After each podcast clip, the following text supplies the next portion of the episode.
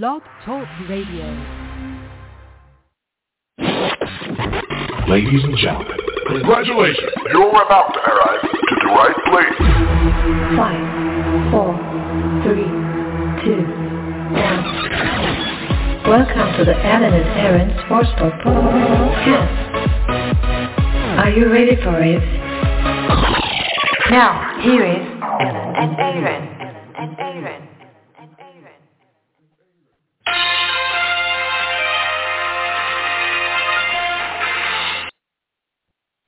All right. So good evening, everybody. It is uh, Friday, September. I'm sorry, March 11th, 2022, and this is the Alan and Aaron Sports Talk podcast.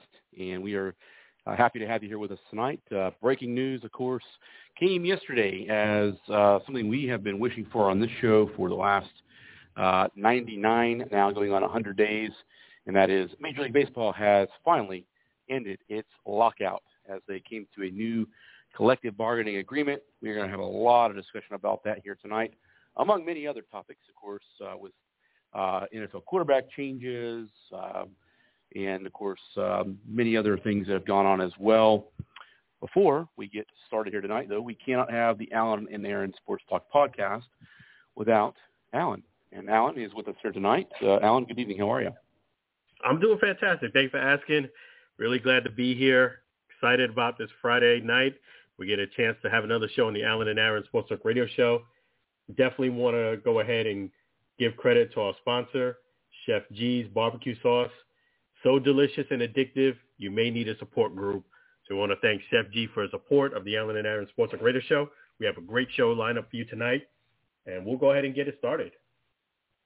Absolutely. And I also want to thank Chef G, too. Uh, his barbecue sauce, as you mentioned, uh, the support group, we're going to have to get that going here. We'll have to start a face, uh, Facebook, uh, Facebook group for the support group for uh, the barbecue sauce uh, going forward. So uh, delicious stuff there for sure. Um, so as I mentioned there uh, a moment ago, uh, we are done with the lockout for the last, uh, I don't know, we probably did a dozen shows um, December or thereabouts. And um, during that time, you know, we thought this thing was over. And it looked like it was never going to end. And I'll be real honest with you, even coming into uh, yesterday and the day before, I thought, you know what? There's a pretty good chance that we're not going to see, not necessarily a whole year, but we're not going to see what we normally would have seen. And I was starting to think back to two years ago uh, when, you know, COVID struck and everything shut down. And then we got into June and then into July and, you know, it looked like there was going to be no season then. And this almost looked bleaker than that did going into this week. Um, thankfully, cooler heads prevailed. Um, still not happy with the players or the owners, but that's a whole other story. We'll push that aside for the sake of everything now returning to normal, so to speak. And of course, the free agent frenzy and the trade frenzy and all of the player movement will begin as uh, pitchers and catchers and players will begin reporting for most teams, I believe on Sunday.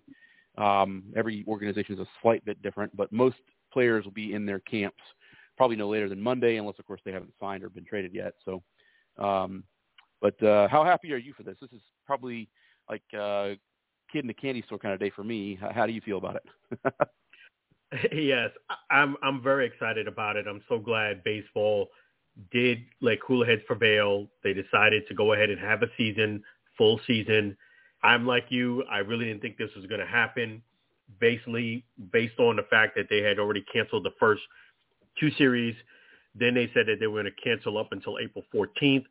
I was highly skeptical at that point that a deal was going to be done. I felt as if a deal was going to be done at some point, but I felt like it was going to be much later in the in the year, probably around May, June or so, where it kind of hurt their pockets on a day-to-day basis. But cooler heads prevailed. I'm happy for baseball. I'm happy for the fans. They didn't let this thing disrupt everything.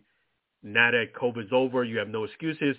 So kudos to baseball for at least getting that right. Yeah, absolutely. And here's kind of the timeline of how things will go. So yesterday was uh, March the 10th, uh, 2022. And just want to throw this out there as a strange coincidence. We always hear these uh, funny jokes and memes about Chuck Norris. Yesterday was his 82nd birthday. and the Major League Baseball lockout ends on the same day. Coincidence? I think not, but uh, we'll leave that one for another time. Um, the timeline is going to be this: pitchers and catchers and players will report uh, either Sunday or Monday to most teams.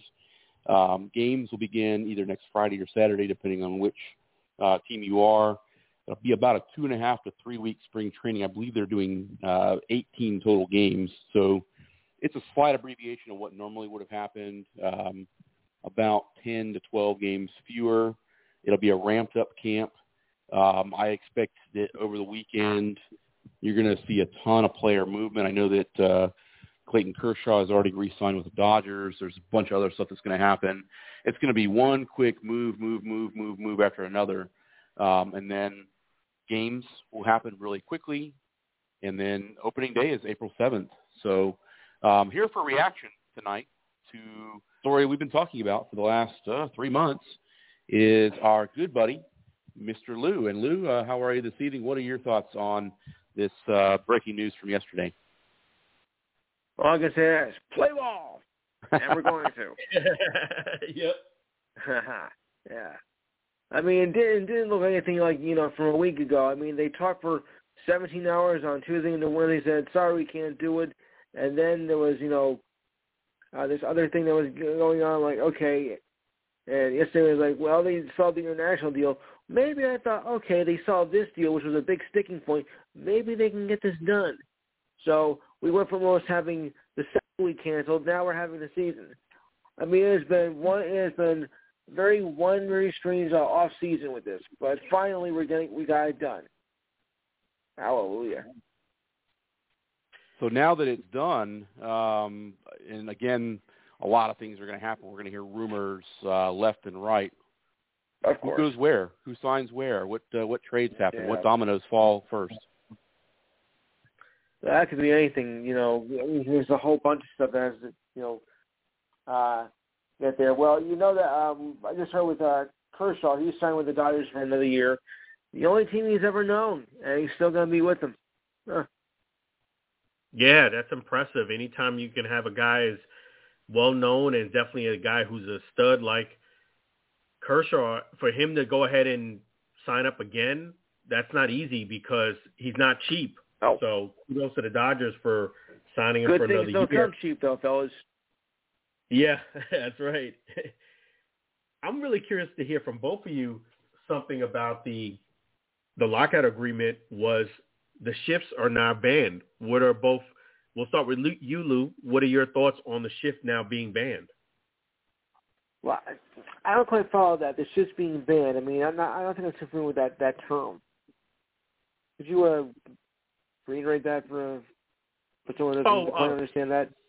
Yeah, basically, you know, what happens is if you were doing a defensive shift for a player that say he's a righty Oh. and he pulls the ball, now you're not allowed to do the defensive shifts in Ooh. baseball. Now that's part of the I like agreement.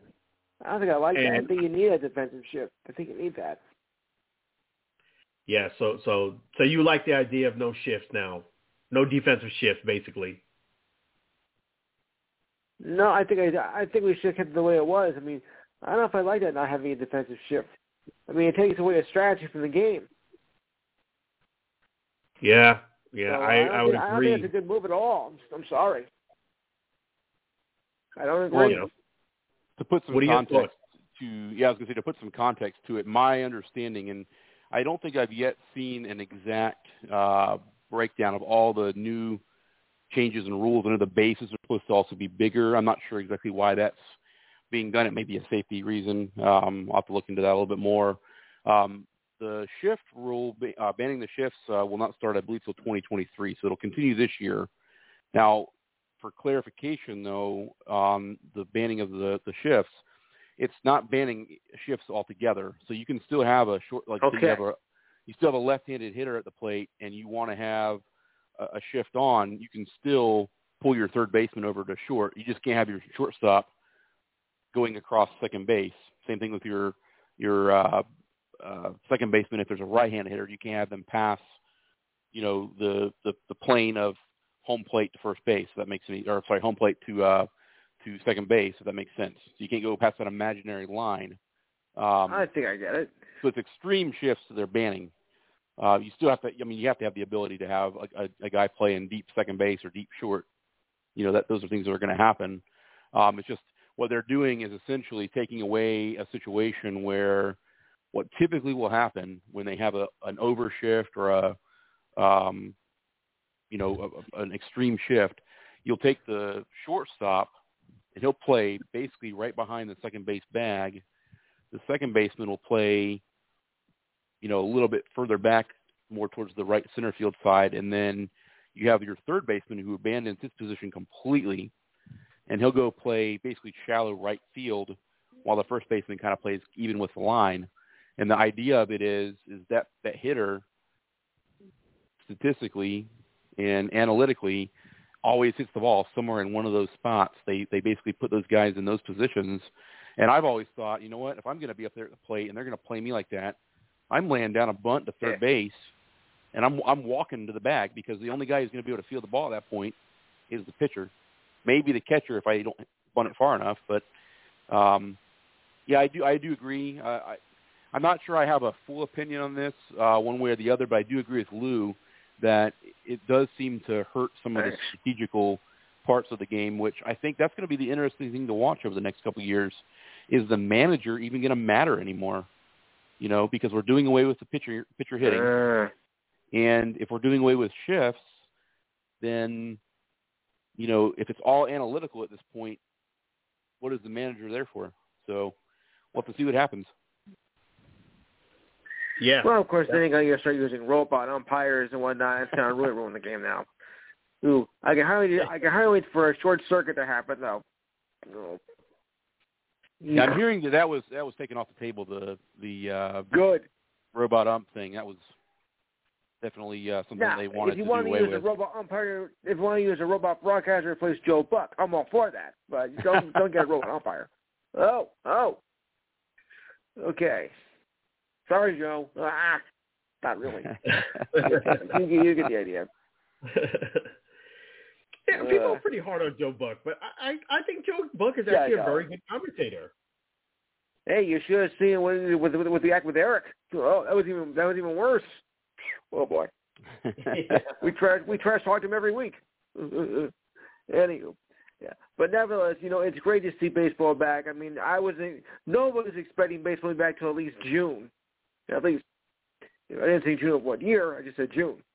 You know, they, they were just arguing and, bar- and barking up the wrong tree and everything, and you know, it didn't look much progress was even made until just a few days ago. So it's been it's been a complete turnaround. I mean, the last time I saw that happen, um, well, I think the uh, NBA was uh, one one league was in trouble, and they uh, I think it was the NFL. They uh, had problems, but uh, the day before it was supposed to start, they they made a deal. All we were supposed to was the uh, the Pro Bowl game, but then it, well, I mean the Hall of Fame game, but you know that was it. So we went from having the season, you know, starting very late to just missing one game. So it can happen. You know, yeah, yeah. just when you think it's uh, you know it's at death's door, and like, uh, well, uh, we got this right here. We got a deal. Well, we're all glad it's happening, and I know that I um, have already been, uh, believe it or not, I'm sure most people do believe this. I I've already been looking into attending a game or two or several uh, over the next Well, couple sure. weeks, uh, being down here in sunny Florida as opposed to being up in not so sunny New Jersey. So, um, Uh, yeah, yeah, yeah, yeah. Yeah, I kind of figured that. So who, who do you think goes where? I know we, we kind of hit, hit this before. You, we've got uh, you know Freddie Freeman, Carlos Correa, um, bunch of free agents that are still out there. Is there? Well, yeah, I heard Freeman's gonna try and go somewhere else. Oof. Yeah, I'm hearing the Dodgers right now are pretty uh, pretty high on him, um, Mhm. which you know doesn't surprise me. They have deep pockets in Los Angeles. Um, Right. then you've got uh, Kris Bryant who's out there. You've got um, let's see who else is high on the list there. There's some pitchers in there too. Zack Greinke's out there. I mean, he may be you know 36, 37 Yeah. years old. He's still still a pretty good pitcher. even at that age. And, and Kershaw, that was a good deal for the Dodgers. Uh, they got him for 17 million for one year, and he's a first ballot Hall of Fame pitcher as far as I'm concerned. So Yeah, seventeen million for a year though. Hmm. Well, I'll take maybe it. he'll. Yeah. But of course, you gotta ask yourself, how much more does he have left in him? I think he's got a few more years. I mean, you you think of this, he's uh, he's only 34. Um, you know, he he is probably That's kind of like that's kind of like borderline for a you know, even for a pitcher. Yeah, I mean, uh, some of the best ones, you know, pitch deep into their 30s and sometimes even into their, you know, into their 40s. So it, it's going to be, you know, depending on what he wants to do, he's going to have to reinvent himself a little bit. He's not going to be able to throw the fastball to the same degree that he has um, for his entire No. career. But you know, I'm looking at it right now. He turns 34 here in about a week, um, and he's got uh, in his career 185 wins. So he, I, I look at Kershaw. I look at the the way that pitching is going to definitely change in this new game. 300 wins is going to be something that's going to be almost next to impossible going forward.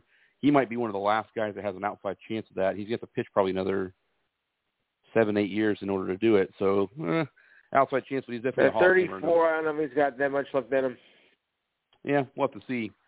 I mean, he's he's got great numbers. He, he should get to 200 wins this year, and he's uh Yeah. probably next year at That's 3,000 doable. strikeouts. So, yeah, it is. But he's got to stay hot. You know, he can't get any injuries or whatnot, or fall into these slumps and whatnot. So, if he's gonna do it, he's got he's got to do you know stay healthy and whatnot. 200 is Yeah. reachable. 300, no. Yeah. Yeah, I, I feel like 300 would be kind of uh he'd have to really go on a hot streak for the next several years. I think 250 Yeah, is I don't think probably he's got that much left in. I, I think 250 is more of a doable number. I think 250 is the new 300 at this point. You just you don't see starting 250, pitchers go that Yeah, do- 250 is doable. Yeah, you just don't see pitchers go that deep into games anymore. The way that the bullpen has No. has changed. Your your you're you ask your ace. The whole pitcher complex of the innings. game has changed. Yeah. Exactly. Yeah, you're right mean, about relief that. pitching relief pitching Yeah, I is mean, I almost uh, more important and more uh, more Yeah. um, lucrative than uh, than starting pitching is at this point. So Yeah. It's not like when we were young, or when I was young. Yeah. well, Lou, what's coming up on your um, on your program uh, here tomorrow? Well, we're going to discuss the happy news, of course, of the base of the uh, of the baseball agreement. I was going to say the ongoing of the lockout. Now I don't have to. Thank goodness. Uh, we're going to, of course, talk about um, what's left of the NFL Combine. We got the NFL trades that are happening. Oh boy, it's been a lot of big trades.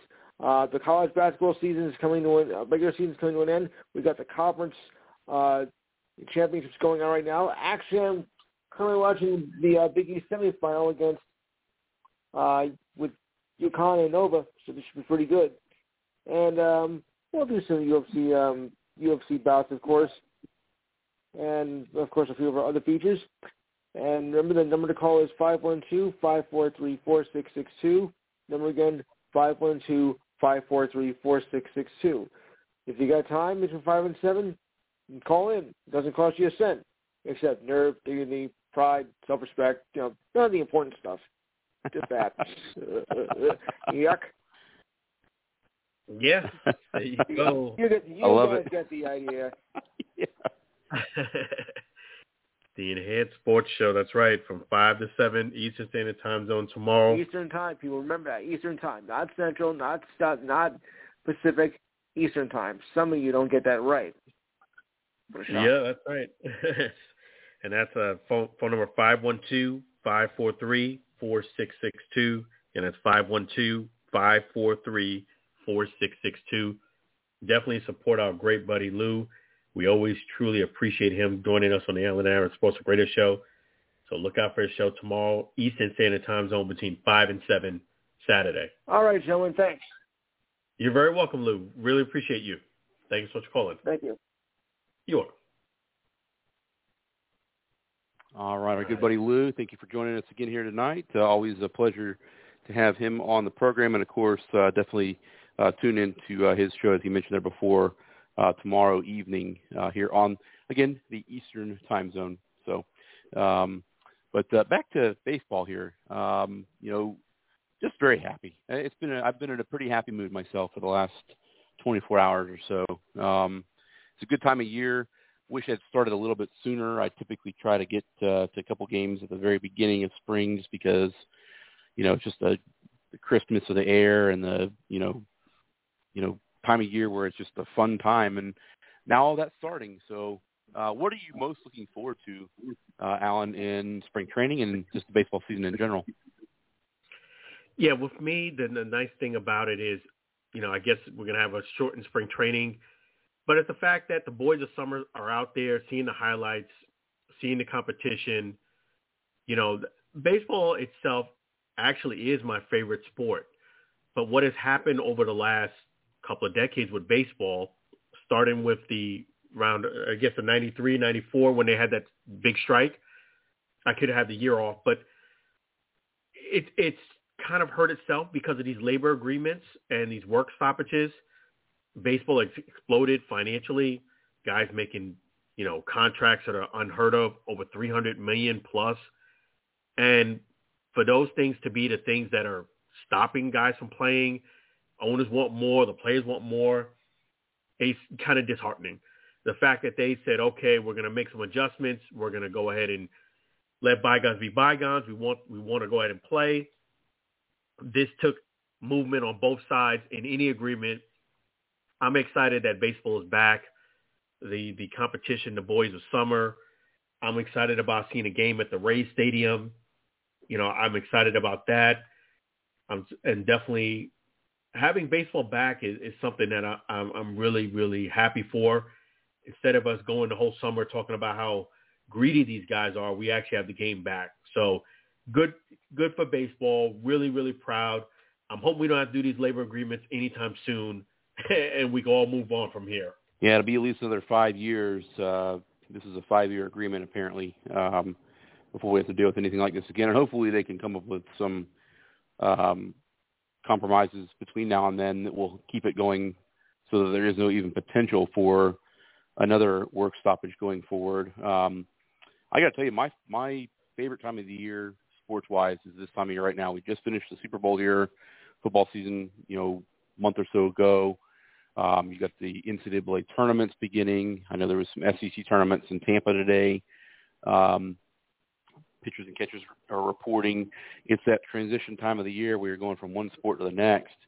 And this year, the special thing is get to uh, hoist the World Series banner in Atlanta. So I'm I'm really excited about that. But just in general to have the sport back. You know, for me, having grown up watching the game every single night, and with the media access that we have now, with you know the the streaming services, there's a game on pretty much every night, or every afternoon, or you know whatever. Obviously, you have a few off days during the season, which you get a little bit of a break, but it's nice to have that that entertainment. You know, it kind of takes me back to when I was a kid. Um, kind of has never left me in that sense. So um, but it's exciting. Uh, you know, you talked about being able to see games at ballparks. I'm actually going on a, a long road trip here in July. Um, call me crazy. I'm driving out to Colorado, and on the way, making a couple of stops in St. Louis, Kansas City, and of course, eventually we'll end up out in Denver. And I'm happy to be able to cross a few more ballparks off of my um, ballpark tour list.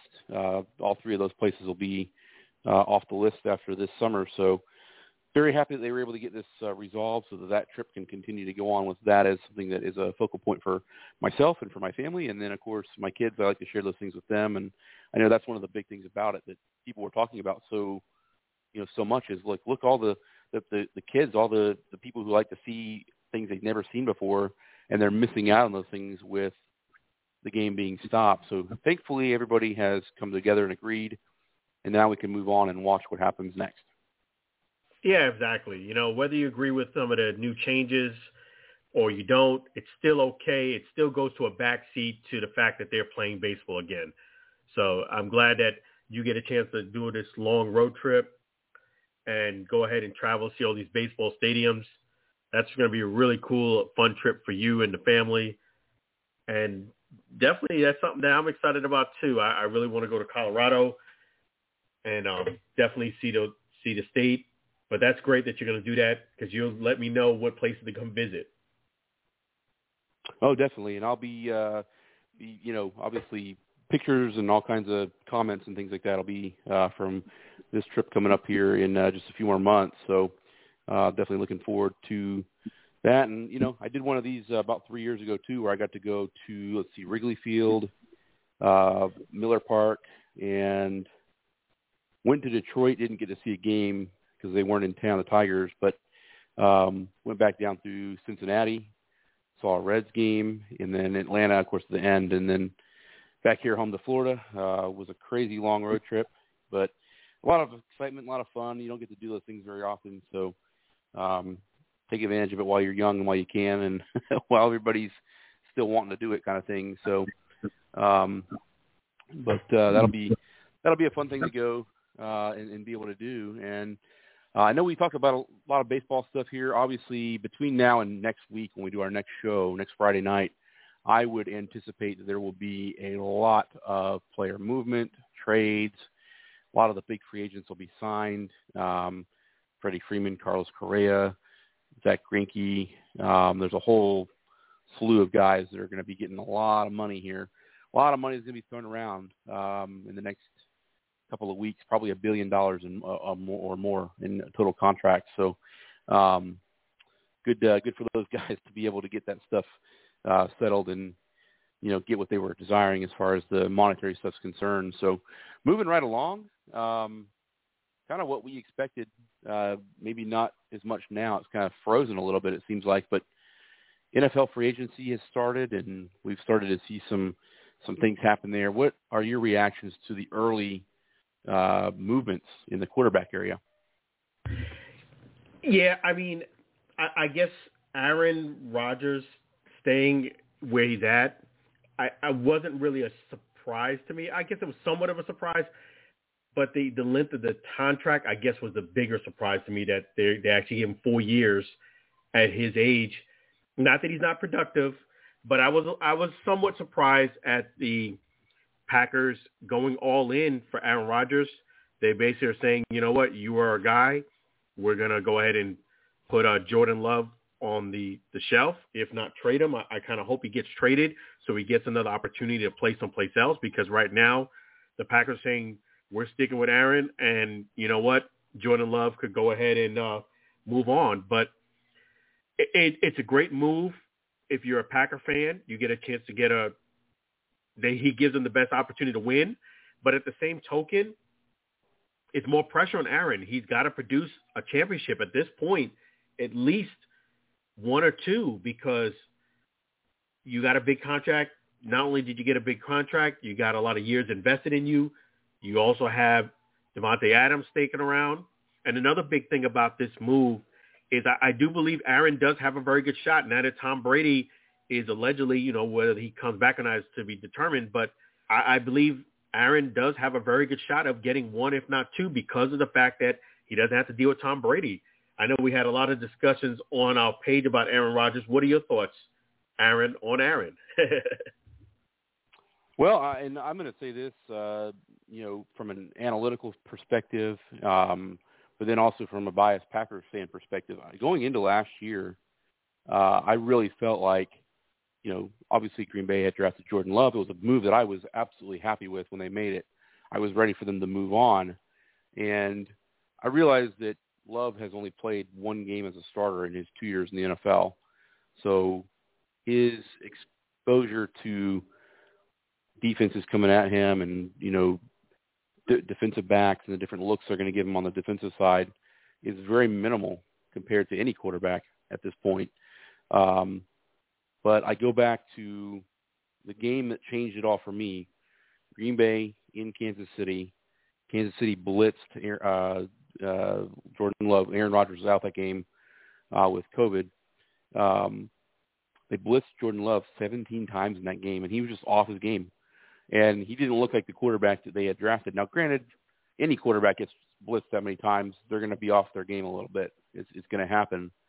Um, but Green Bay looked like a totally different team with Aaron Rodgers not in there. And this is why, again, the same argument I made for why he should have been the MVP and why he was um, definitely the MVP. You take him out, they don't have a chance. it just that's the way it is. So I hope Jordan Love. Um, you know, I love to love to see him stick around long enough to to take the reins at some point. But you know, you give Rodgers four years, three of which are guaranteed at this point. Um, you know, you're you're going all in to win a Super Bowl. That's what this is all about at this point. You're you're trying to get a Super Bowl, and Jordan Love. You know, I, I don't think they're going to get a lot for him, but maybe a second or third round pick. But let him go to another team. Maybe he goes to a team where he has a chance to compete for a starting position. Um, he proves some things. Look, here, here's something that's a fact about Green Bay quarterback history. Um, Green Bay has, in the last 30 years, only had two primary starting quarterbacks, Brett Favre from 92 until 2007, and then from 2008 until present, Aaron Rodgers. So it's one of the longest streaks in the history of the NFL, something that doesn't happen very often. But you go back to the 90s and you look at all the quarterbacks that went through Green Bay, ended up moving on to another team, and ultimately being Pro Bowl, super successful quarterbacks. You look at Matt Hasselbeck, who was really great in Seattle. Uh, Mark Brunell, who was one of my favorite quarterbacks in Jacksonville for several years, uh, Pro Bowl quarterback, great player. You had um, Matt Flynn, who was there 10, 12 years ago.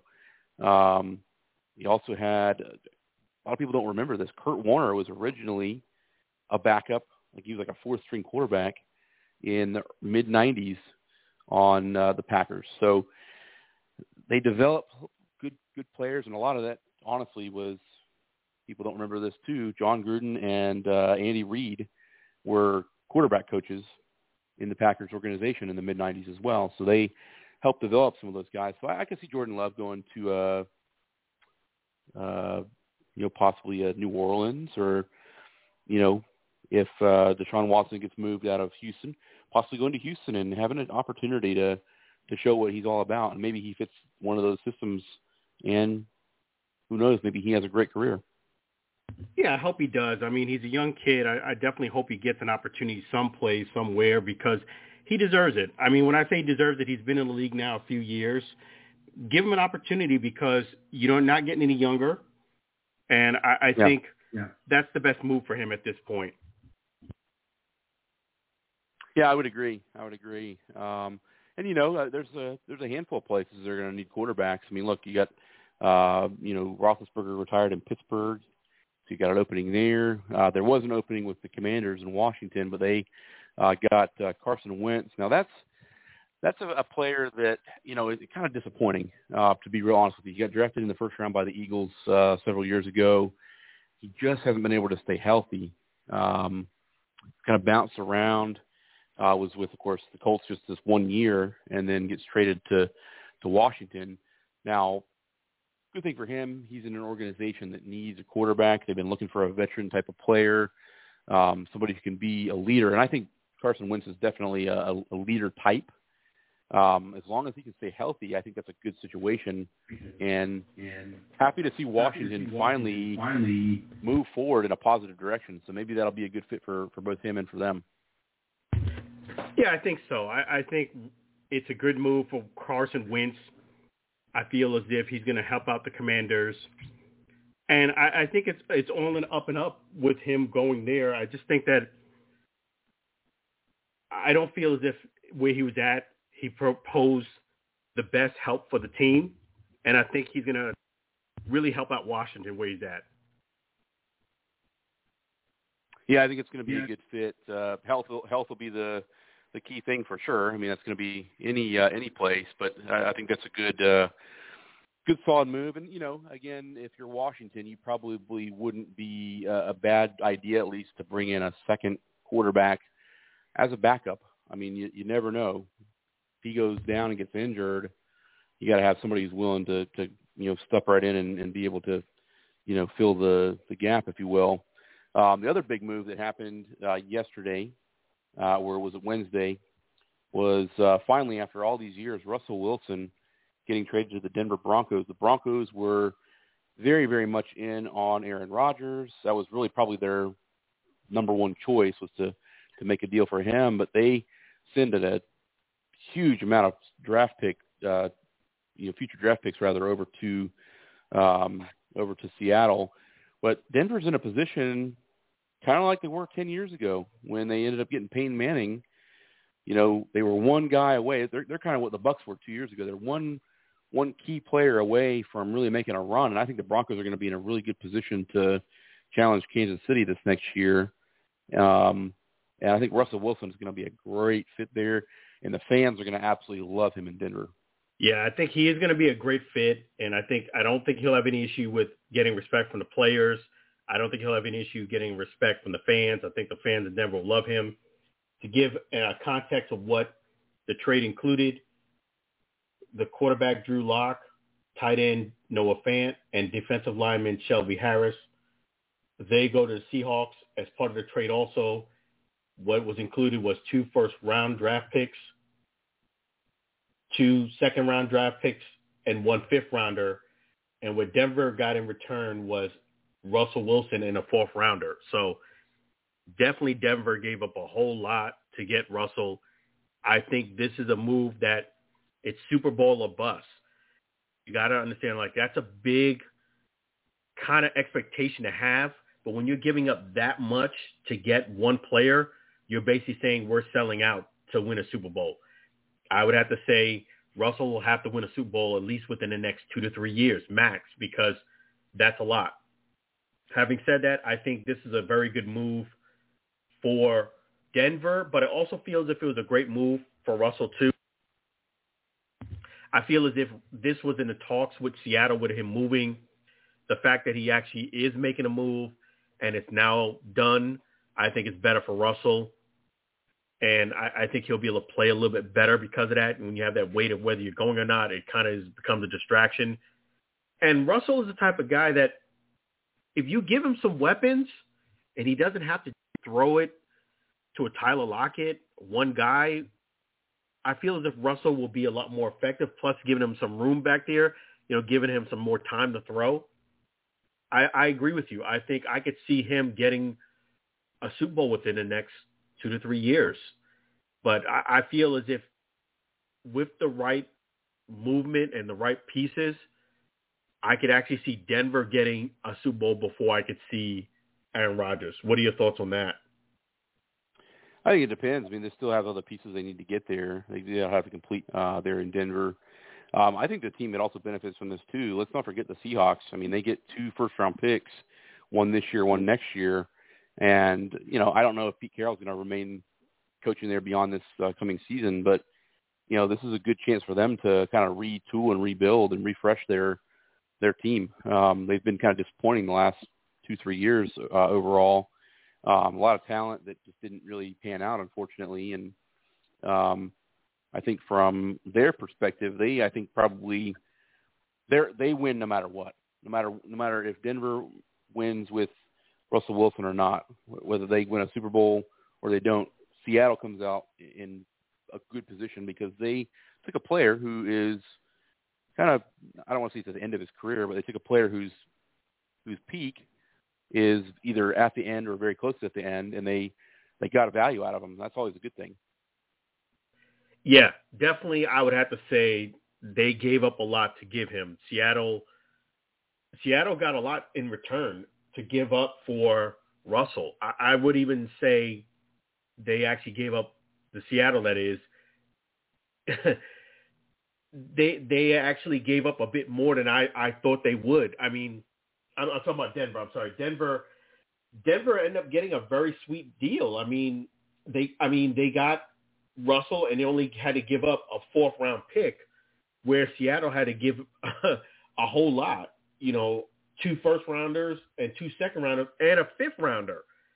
Yeah. Plus they ended up getting Drew Lock, Noah Fant, and Shelby Harris. So that's the reason why I think Denver is okay with that type of move, provided they get a Super Bowl within the next two to three years. I think if you didn't, by you giving up this much real estate to get Russell and you don't get a Super Bowl within that time frame, it was a colossal fail. That's how much you gave up to get Russell. And I agree with you. I feel as if Russell is already at his peak or a little bit past his peak. I don't feel as if what we've seen what we've seen from Russell, I think as much and he's a workaholic. He works hard, and no disrespect to, to Russell. I love what he does on and off the field. He's definitely an exemplary guy, both on and off. But I do feel as if we probably have already seen the best of Russell already. And is that enough to win a Super Bowl? I believe Russell does have enough to win a Super Bowl, but it's to be determined. I, I think this is a risky move, giving up that much to get Russell. Well, you know, there's an old saying, "Go big or go home," and I think that, that honestly, if you want to look at both the, what the Packers did with Rodgers and, and what the um, what the Broncos did with uh, with Wilson, it's no different than what Tampa did with Tom Brady two years ago. You have a team that you know a little bit different in Green Bay just because you already had him there, but you had an opportunity there to okay, we're going to go with the younger player, or we're going to go with the established star who's already won and also has been an MVP three times or four times um, in the league. So I, I think going all in, I like it because it shows the team, it shows the organization, it shows the fans. Hey, we know that this might not work, but we would rather put all our chips to the middle of the table and bank on what we have rather than kind of take moves. And I, to me, the window to win in the NFL, especially nowadays, three to five years tops for, for most teams. And sometimes you can get a situation where after that window ends, a year or two of kind of mediocre play, and then you can get right back in it again. They've kind of made it more, you know, established now, unless you're Detroit or, you know, Cleveland. Cleveland's gotten a little bit better, of course, over the last several years. But, you know, unless you're one of these teams that just notoriously loses like Detroit every year, every team's got a pretty good shot every team has the same ability to sign players. The the the money is the same for every team, so it's just making the right decisions and, and smart choices. Um, so I, I look at both Denver and Green Bay. Look, you got a window in the next two, three, four years. Let's go ahead and see if we can get something done during that time. And you go all in. And Denver has been through this before. Ten years ago, they acquired Peyton Manning, and look, first year, ironically, first year they're in the Super Bowl. They're playing against Russell Wilson and the Seahawks. They lose to him. He gets back there again, of course, uh, a year or so later and, and ends up winning one with Peyton Manning. But um, we'll see how it plays out. I think both these teams are in great spots, and it wouldn't be a shock in the next two, three years if maybe they play each other in the Super Bowl.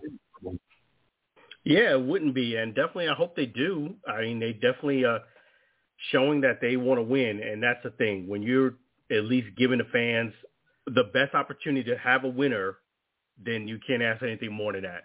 I do believe Denver's improved definitely on the quarterback position. Is you know I do like Drew Lock, but he's not Russell Wilson. I de- they definitely did improve in the QB position, and I, I do feel as if they're kind of like Green Bay. You you have to win a championship because you know you're right. Aaron was already there, but at the same token, you gave a lot of money to get Aaron for this new contract. But even aside that, you gave up a lot of years. I was more surprised with the four-year agreement. Did, did you did that surprise you? The length of term? No, and I, I say that because you know Rodgers has a good history uh, of staying healthy. I mean, in the league 15 years, um, has never really had any major injuries. Look, he played through a broken toe this past year or a sprained toe. Um, that's not an easy thing to to be able to even just do day to day stuff with. So um, his his um, health has been one of the cornerstones of his career. He's not, you know, you look at him versus Carson Wentz, who has had a lot of injuries. I wouldn't have given him a four-year deal for sure. Um, but Rodgers has, has a, a track record, and he seems to have kind of gotten better with age for the most part. So I think this is actually not that big a surprise. Okay, so that's that definitely is good. Yep, his his his tenure is is very good. He, does, he doesn't get injured, you know, too much. He's been relatively healthy. And I, you know what? Now is the opportunity to get your shine on. I I feel as if if out of all the moves, the move that really puts their team, I feel as if is a leg above everyone else, is definitely Green Bay, because they got Adams back, you got Rodgers back unless Brady throws Hail Mary comes back, you don't have to deal with Brady again. That is a plus side for you. So I think they have a, a, a little bit easier road to get there. Not that getting winning a Super Bowl is easy, but you have a, a tick or two easier. Let's just be be frank. I think they they need to really put up a, a clip within a couple years. Well, let's be honest too. Had this been a one-year deal for Rodgers, or even a two-year deal at that, we'd potentially be dealing with the same drama again in one or two years. So I think that the minimum of three puts him right about 40 contract ends, r- roughly in the 40, 41. I mean, that's that's prime for a, a star quarterback like him. Brady was still doing this at 44. Um, look at some of the other quarterbacks who played well into their you know, age 40-ish type of season. So not really a big surprise. Um, and, and I think the fact is, is Rodgers is still hungry. He wants to prove that he's not just an MVP, but he's he's got the ability to lead a team to a Super Bowl. I agree. He's got to win one. He's got to at least get to another one um, at minimum. And I, I think that um, you know, I think that Green Bay did the right thing in terms of going with the proven piece. And Rodgers wanted to be in in Green Bay, so I'm glad that he is staying. Yeah, yeah, I know you're happy. you're very happy about that. So definitely, absolutely. You know, congratulations to Aaron Rodgers and the Packers. But one move that I think uh, we really should talk about, or I guess lack of move, is Colin Kaepernick. He's still working out. He still has interest in playing the NFL. What are your thoughts on a team? There are some openings and there are some needs. What are the thoughts of bringing in Colin Kaepernick? Well, I think if a team's going to bring him in, um, he's not on the same level as those other three guys we just talked about because he hasn't played in the league in what five years. So I think that if somebody brings him in, it's kind of the way that the um, the Panthers brought back uh, uh, Cam Newton last year. You, you bring him in, put him in a position where he has to, to battle for the job, and I think those are always the better ones, anyways. When you have to to fight for the job, because typically when you're battling for a position, you typically play your best. So I think that if he gets an opportunity, I know there's possible spots. Tampa is a is a good potential. Um, yeah. You know, Washington could be one too. Um, even though they've picked up Carson Wentz, you, you give some some competitiveness there. That could be a, a, a spot. Uh, Houston, um, you know, New Orleans. I mean, there I could go through a whole list of teams here that could be a potential uh, fit for him. So um, I wouldn't be shocked, honestly, to see him uh, to see him sign somewhere uh, in the next month or so. I know that the, the most likely he's going to be one of the later quarterbacks that goes. When there's movement, it's probably going to be guys that have played more recently that are going to go first, and then we'll see kind of where the, the dominoes fall and where the pieces fit at that point. But I, I look through the list. There's several places, and you even go up to Seattle where where they just traded away Wilson. That might be another good fit for him because that offensive style is kind of what he uh, is used to when he played in San Francisco years ago. So I think there's I think there's going to be somebody out there who will will give him an opportunity, and I think that he'll you know whatever happens happens. I'm sure, but I, I think that he'll he'll get an opportunity, and we'll see where things go. Yeah, I I think he might actually get an opportunity. I agree with you because at first I know there's a couple of media personnel said no way, no how that ship has sailed. It's been, I guess, getting close to six years where he last played, if not six. But the thing about it is 2017, so much, I believe. Yeah, there's so much availability that's needed this year.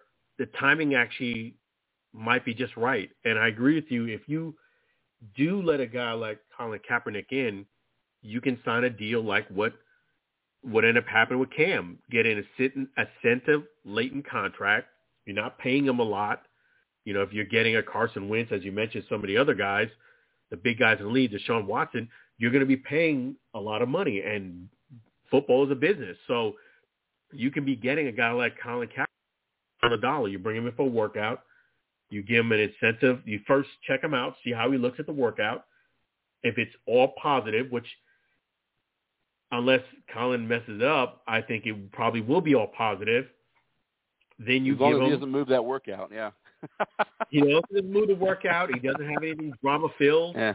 You know, yeah. and, and And and to your point with that is, if you're Colin Kaepernick and you come into the league at this point, you have to understand that the league is kind of trying to force you out.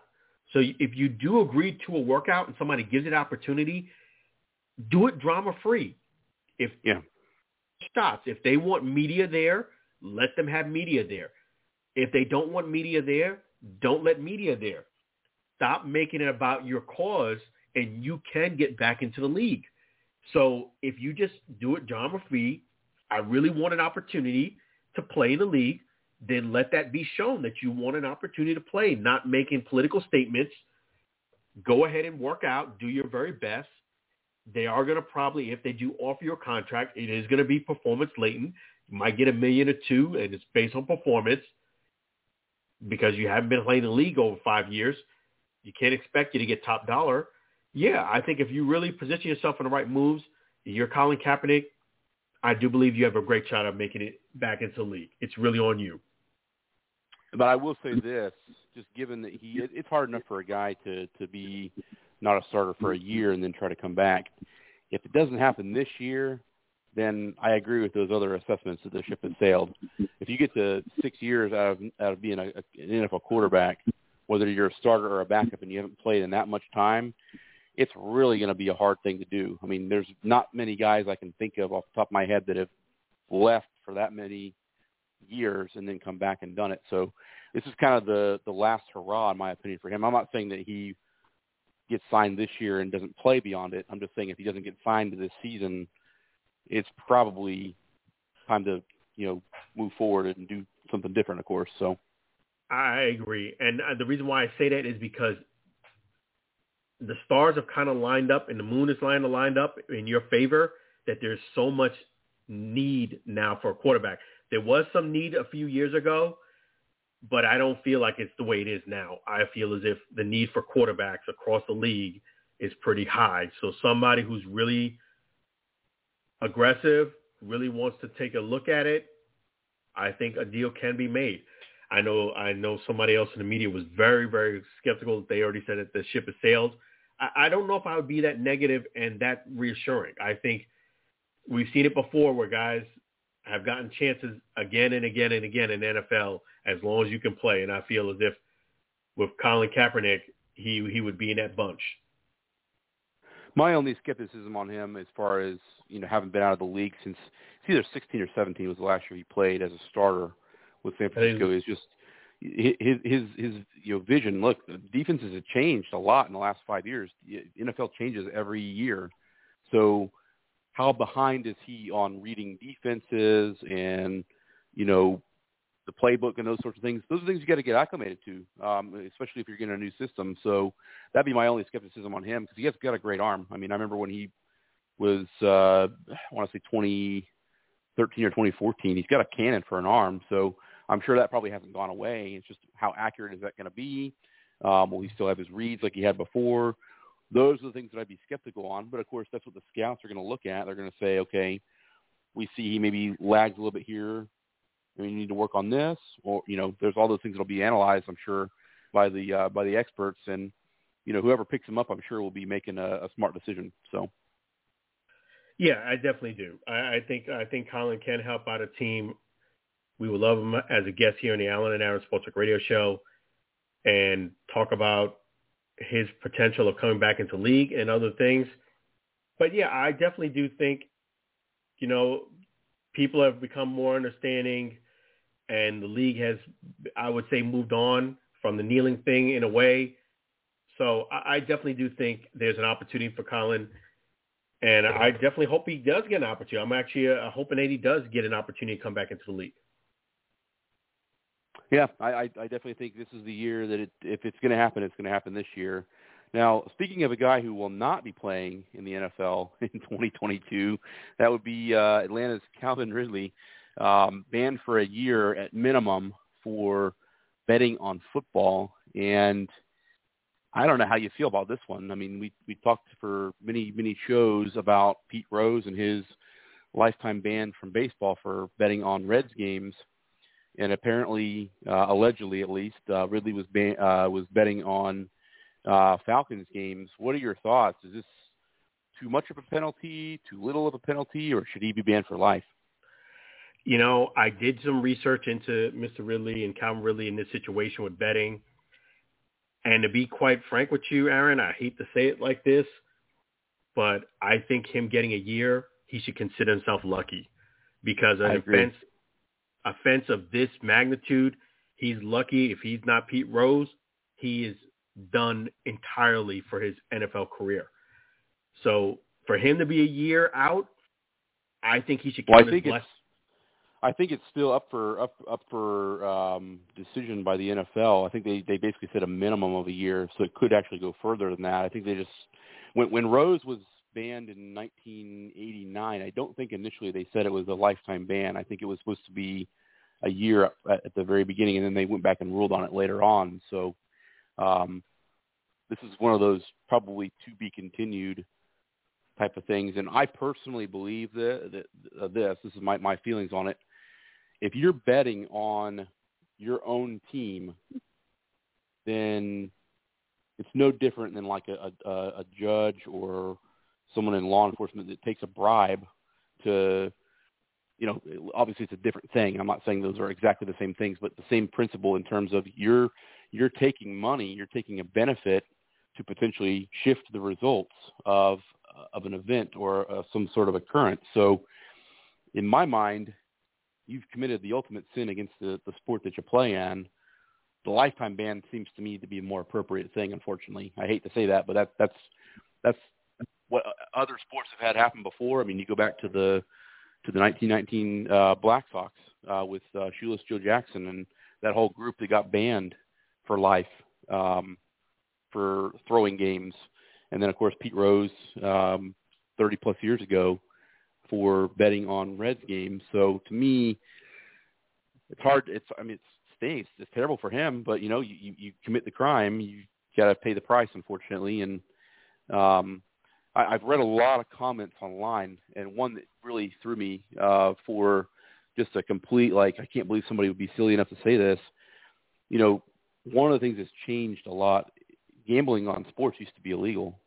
Uh, it was definitely frowned upon at one point. Now you've got all these different, you know, sites that you can bet on games on a daily basis, and you can win daily money and blah blah blah. Um, I'm not personally someone who would do that. To each their own.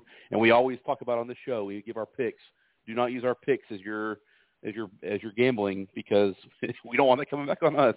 We're not uh, going to take the liability for that for sure. So um, but the, the comment that I read was, well, why can't he gamble on the games? People can gamble on the games themselves. Well, you and I don't have any influence on Buccaneers or the Packers or the Cowboys or the Dolphins or whoever's playing. We have no influence on them whatsoever. And we obviously denote that when we make our picks. This is a player, a little bit different. He's a player for one of those teams, and he's betting on himself or betting against himself or whatever persuasion that he had for whatever game he bet on, that's a lot different. You can throw the results of that game so that somebody makes money. It's like insider trading. So I just thought that was a really moronic comment that that person made on, I'm not even sure what page it was, but it just it kind of made me think like people don't really look into the actual, like, you know, the, the actual uh, facts of something sometimes before they make a dumb comment. so that person yeah. definitely needed to do a little bit more research before they open their mouth and put their foot in. Exactly. And that's why I wanted to make sure something of this magnitude and this serious is if this penalty was fair. Having said that, I looked at what Calvin Ridley said. Calvin Ridley basically took a break from football because of mental health. So he wasn't actually playing and he bet on it was basically two or three online bets. The amount was fifteen hundred bucks. I hear what he's saying that he doesn't have a gambling problem. These were not major bets. I hear that, but to me, that's still inexcusable. It clearly states in every locker room, do not bet on games. The NFL now, I even did some additional research. The NFL now has partnered up with a lot of these betting agencies because they say like, you know what, we can't stop it anymore. We're just going to kind of join in with you. And because they have joined in with some of these gambling revenues, the NFL now gets additional revenue sharing that they get with the players. And the main part of this is that the game is built with integrity. Somebody who's not who's not who's on a team doesn't bet because yes, you weren't playing Calvin. I get you. You weren't an active player on the team and you bet on your team. But yes, you can text one of your boys, hey, make sure you drop two or three balls because I bet on the team to win, or make sure you go ahead and do something you shouldn't, you normally wouldn't do because I bet. It can jeopardize the integrity of the game. And what Calvin Ridley did was inexcusable. Like you said, to your point, it's like insider trading. So I hope if for his sake, it's only a year, maybe a year and a half, two years. But if it's anything less than a lifetime ban, I would consider himself to be lucky. And I don't feel as if Calvin really, I hope he does hear this, understands that what you did was wrong. You basically jeopardized $11 million and your career for a little lousy $1,500 bet that most of our, most regular people can afford to lose. I mean, you know, you shouldn't want to lose 1500 bucks, but still, you, you made a very poor decision and it may have cost you your career and it's really not worth it. Always, and I want to make this point too, to a lot of the NFL players, a lot of the athletes that you always, before you make a decision of gambling or making a decision of these type of things, ask yourself, is the risk worth the reward? Am I paying $1,500? Is the risk worth the reward of me getting $10,000, whatever it is, versus me losing a year or my career in NFL? Most chances not. Just don't do it. No, it's a good uh, good way to, you know, structure your uh, habits. No, I, I agree with that 100%. It's not worth. Uh, and, and think about it this way too: 1,500 bucks versus what a NFL player makes, even league minimum. You know, they're making. I think it's like six hundred thousand dollars. It might be more than that now. Uh, a season. I mean, that's like one snap, 1,500 bucks. So, I get it. It's it's it's chump change to them. It doesn't mean anything. Um, it, it's it's you know pennies in the couch cushion, if you will, compared to you know what they make.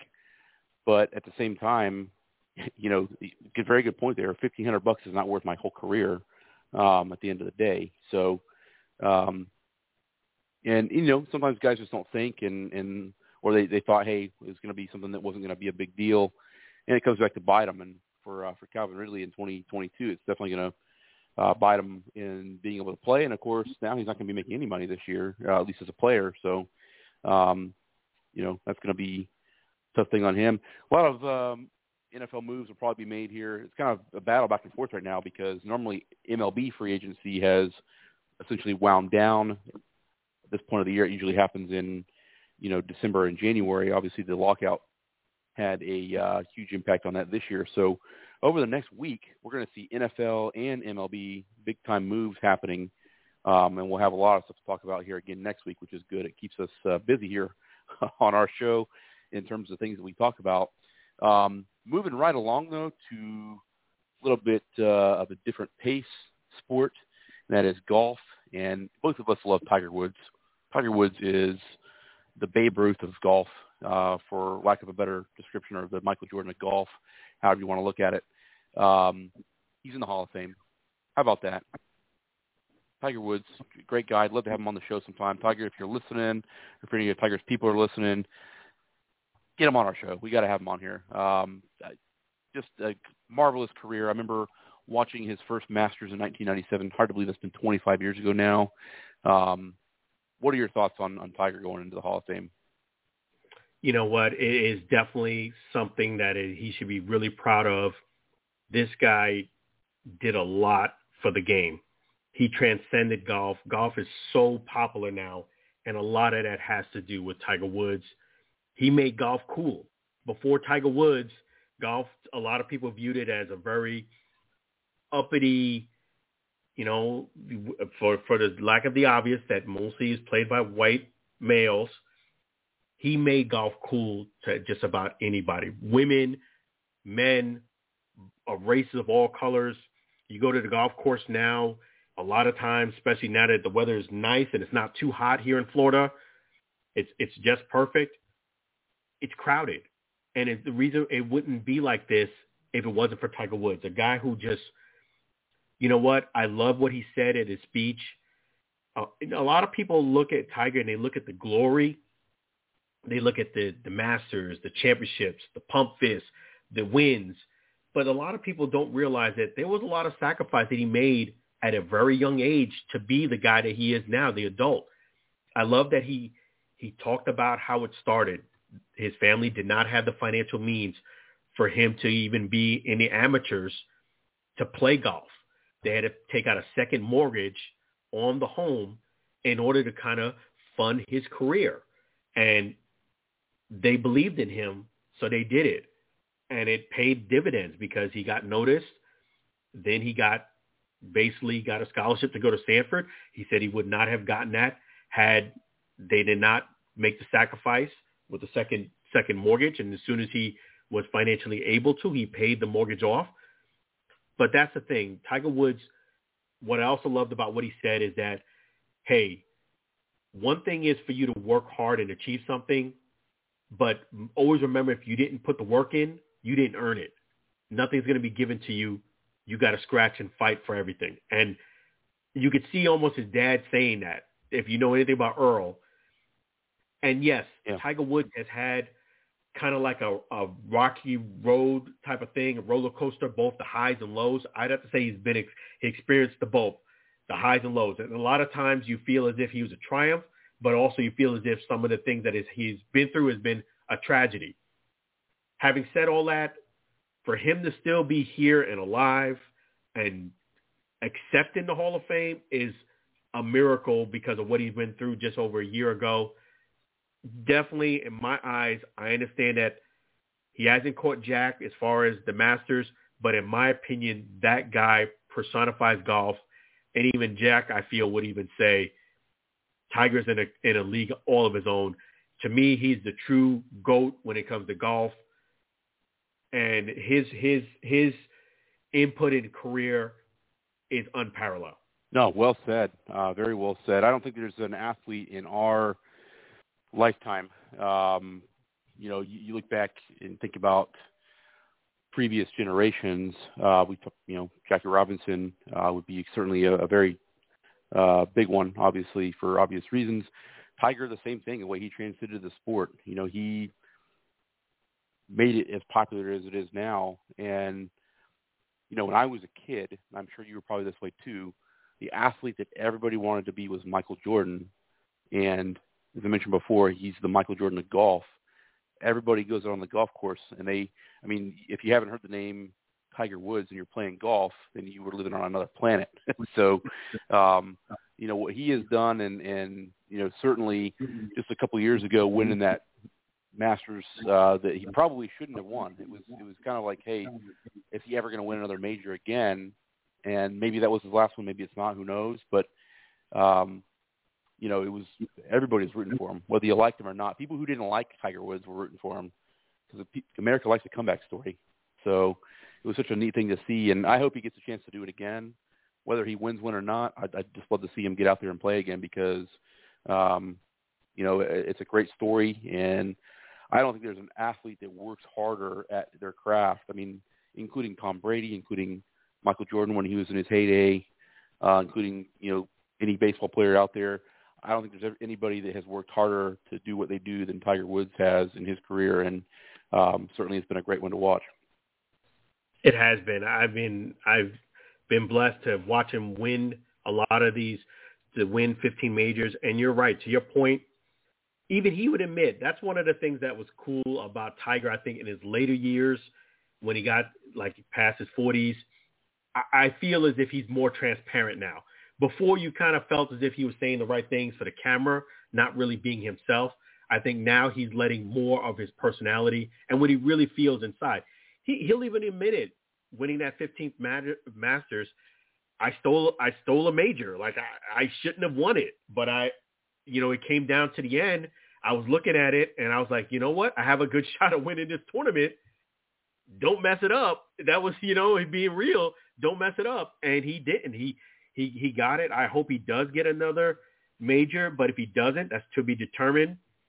If he doesn't, you know, play in that higher level and doesn't get another master tournament, it just goes to show me that he doesn't need to. He's I'm already thoroughly impressed of what he's done on on the golf course, and I have to thank him being a black male that's also very similar to, to Tiger. He's half black, half Asian. I'm half black, half Filipino. So I have to thank him because he's paved the way. When you go to a golf course now, even when I go to private golf courses that are very exclusive, I don't feel awkward or I don't feel bad. And I feel as if Tiger paved the way. He did because you go to these golf courses that you're outnumbered, you would feel awkward. Hey, you know, people looking at you differently. I don't really, I, I can honestly say that, and I hope I never feel that, that someone is discriminating me because of my color. But nowadays, it's, it's more accepted that you could have a minority play golf, and I owe that a lot to Tiger. Yes, I agree with you 150%, Aaron. We need to get Tiger on our show. If you're listening to Tiger Woods, we would love to have you as a guest on our show. It'd be phenomenal. I think you'll enjoy yourself and enjoy your time here in the Alan Aaron Sports Radio Show. It's all positive, and you know what? Continued success in all that you do, even if it's whether it's on the golf course or not. It's really your choice. But hey, phenomenal career. If anybody deserves to be the Hall of Famer in golf, it's you. I'm so glad you get a chance to be inducted. You deserve it. Yeah, no, absolutely for sure. So, so we're uh, getting down to the end here tonight. It's been a great show. Glad uh, getting baseball's back. Uh, all the football moves. Tigers in the Hall of Fame. Uh, what do we have at the end here tonight, Alan? Yeah, thanks, Aaron. Um, I did want to go ahead and thank the interviewers that I did have this past week. Nader Hamdan, former pro boxer, and we also did have Scott Brower, as well as you got to check out those interviews there on our Facebook page. Link them to our YouTube page, and and definitely I want to thank them. They were both great interviews. I did want to go ahead and apologize. We did have a former guest on our show. His name is Jeff Finnick. His name is, if you watch how it's written, it's not pronounced the way it's written. I did make that mistake. I did mispronounce his name during the interview, during the one with Nader Hamdan. He did bring it out to me. So Jeff Finnick, I am very, very sorry. I apologize. Somebody on YouTube called it out. Of course, somebody's going to notice it. People always want to bring out the, the, the negatives. They did say the interview is great, but they did notice I did I did mispronounce her name. I did make the mistake. So Jeff Finnick, who was a guest on our show, I sincerely apologize. And I did want to say to Jeff Finnick, to my condolences go out to your friend's loss, to your the loss of your friend. So Jeff Finnick, I apologize. I won't mispronounce your name again. That was my bad. So I did want to say my apologies to Jeff Finnick. And I did want to thank Glenn Earnshaw for setting up those interviews. Also, I did want to thank Scott Brower for definitely those the great interview that he did and sharing our post too. And uh, definitely want to thank Chef G's barbecue sauce for being so delicious. I tried all four. They're all great. I'm not going to divulge which one is my favorite. I want you guys to make a comment and link. And great. Thank you so much for being a sponsor of our show, Chef G's Barbecue Sauce. But that that's all I have. Yeah, definitely. And again, uh, happy to have our very first uh, show sponsor. That's a big milestone in our uh, just over two years on the air now. Um, and so, a uh, great show here tonight. Uh, I want to thank our our uh, frequent guest Lou uh, for coming on here this evening, and of course um, everyone for listening in. we'd love to hear from you. shoot us a line on our Facebook page, comment on something. we'd love to get you on the air. You can always call in too if there's something that we aren't talking about or something you want to talk about that we are talking about. We'd love to hear from you, and we'll certainly um, you know have you on the air in the future. So I uh, want to thank everybody tonight uh, for uh, for Alan, this is Aaron signing off. Everybody have a great evening.